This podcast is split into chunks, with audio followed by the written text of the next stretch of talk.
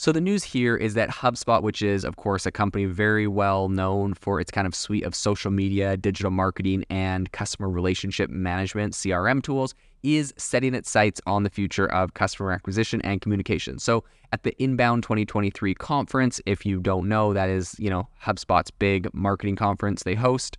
Um, I've been to it in the past. It is you know pretty good. I think I did it during COVID, and so it was all like remote, but I'm sure in person it's even better.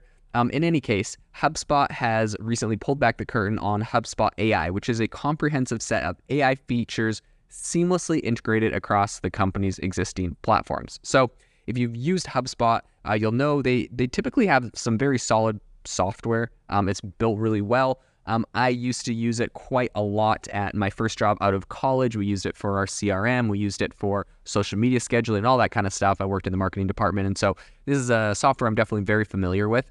Um, but I definitely can see a ton of areas where AI would help because I was stuck doing many things manually that were, uh, you know, not super fun. So, Christopher Miller, who's HubSpot's VP of Product for AI, offered a couple insights into the new offerings in an exclusive interview uh, he did recently.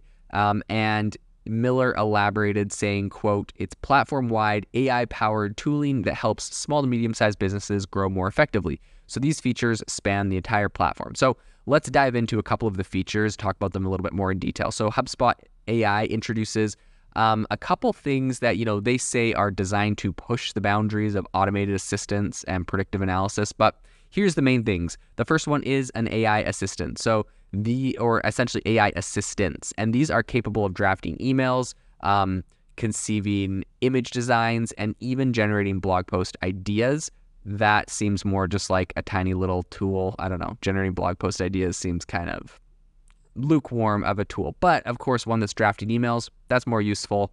Um, image designs, that's more useful. So I'll give it to them. I'll give them, uh, you know, two thumbs up, one thumbs down on on those. In any case, they have some AI agents. So slated for launch next year, these virtual uh, customer service attendants aim to enhance customer service capabilities through live chat and email.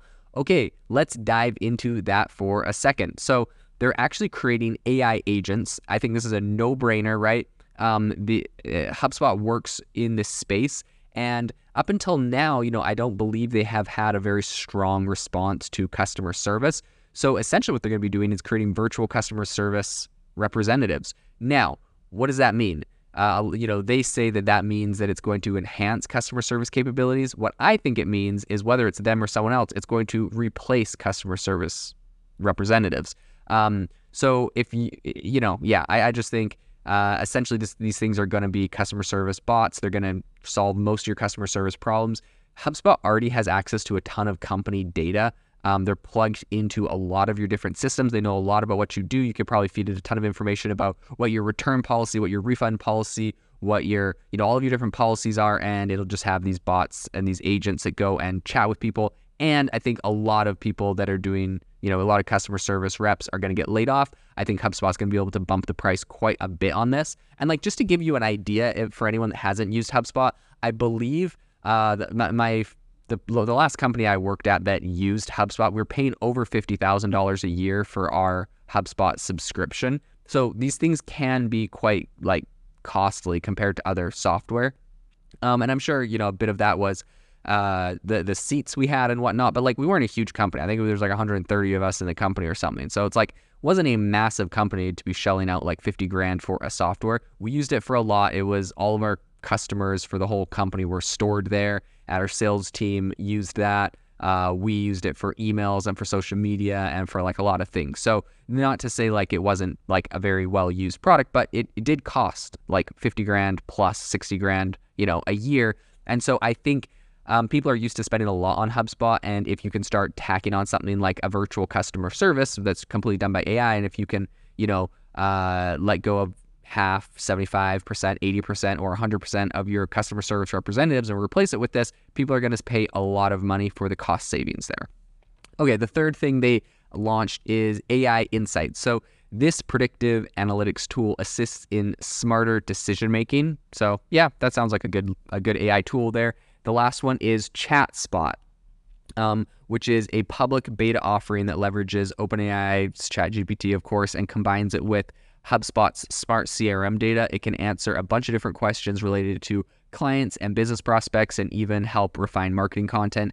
ChatSpot also already has 80,000 users. I've heard it, you know, like shouted out on a bunch of different podcasts. If you don't know, um, you know, uh, HubSpot has purchased a bunch of podcasts. They've paid for a bunch of people to start podcasts. There's a My First Million podcast. That there's a bunch of different podcasts that HubSpot is, and they got like a HubSpot podcast network, I think. So, um, you know, they, they've been shouting it out on a bunch of these, and so yeah, they got eighty thousand users. Kudos to them on that. Um, and it, it kind of makes it's kind of a no brainer. Makes sense, right? You just chat with this thing, ask it questions about your company, about your data, um, and it's an easy way to get data.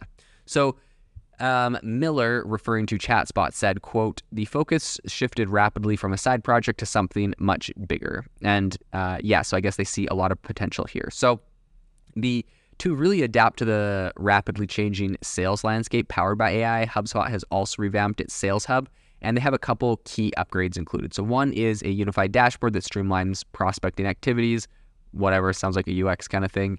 They have advanced lead management and reporting utilities, which offer auto generated reports on lead progress. That's kind of nice, right? That's really convenient to get those automatic or like auto generated reports. They also have intelligent deal management, which is a feature that uses predictive AI to help prioritize deals and project and project future sales with 95% accuracy. This is actually really, really gangster in my opinion. Like, this is a cool feature, right? they're essentially pre- using predictive AI to help prioritize deals. Like this deal is more likely to close than that deal, right? Like maybe like the prospect seems uh, a lot more open, a lot more interested, has a lot more questions. There's all sorts of things, and apparently this thing can predict, you know, uh, it can project future sales with a 95% accuracy. So very, very cool. I think that's the slam dunk when it comes to all of this new sales AI features and all the new sales stuff. That's really the feature that I think is kind of the standout winner that I have not seen necessarily anywhere else. So, uh, talking about this, Miller noted, quote, generative AI may be the talk of the town, but predictive AI continues to be extremely crucial for business. He's kind of emphasizing the comprehensive utility of AI powered insights across the platform. And um, what I think is interesting is HubSpot isn't, you know, working in isolation. It has expanded its collaboration with LinkedIn by allowing users to integrate data from LinkedIn Sales Navigator into HubSpot's Smart CRM and the feature is currently in private beta testing right now. But I think with all of these advanced AI features, partnerships with category leaders like LinkedIn, OpenAI, and a focus on kind of being invaluable from, you know, day zero, HubSpot really kind of aims to be the go to like the go-to platform for small businesses, medium-sized businesses looking to navigate the complexities of modern marketing and sales. They said, quote, our mission is to ensure that SBMs don't find themselves overwhelmed by emerging technologies like generative AI Often they don't have the luxury of time or resources for in depth research and effective implementation. So HubSpot apparently aims to fill that gap, acting as a trusted platform for growth. That was Miller that said that. In any case, it remains to be seen how these advancements are actually going to reshape the whole landscape of small and medium sized businesses, but I think the initial indications are pretty promising. HubSpot is already like a very trusted name. I know like a ton of people use it. Um, and with the AI driven expansion, I think it's clear that the company is very committed to staying ahead of the curve. So, definitely one that we will continue to follow into the future. Thank you for listening to today's podcast episode, breaking down how AI is impacting your industry. Today's episode is sponsored by AIbox, a no code AI app builder and marketplace, which just launched a crowdfunding campaign. If you are interested in investing in a new AI startup, you can go to republic.com slash AI-box. I'll leave a link in the show notes as well to learn more. The minimum investment is $150 and the maximum investment is 100,000. Until next time, have a fantastic day.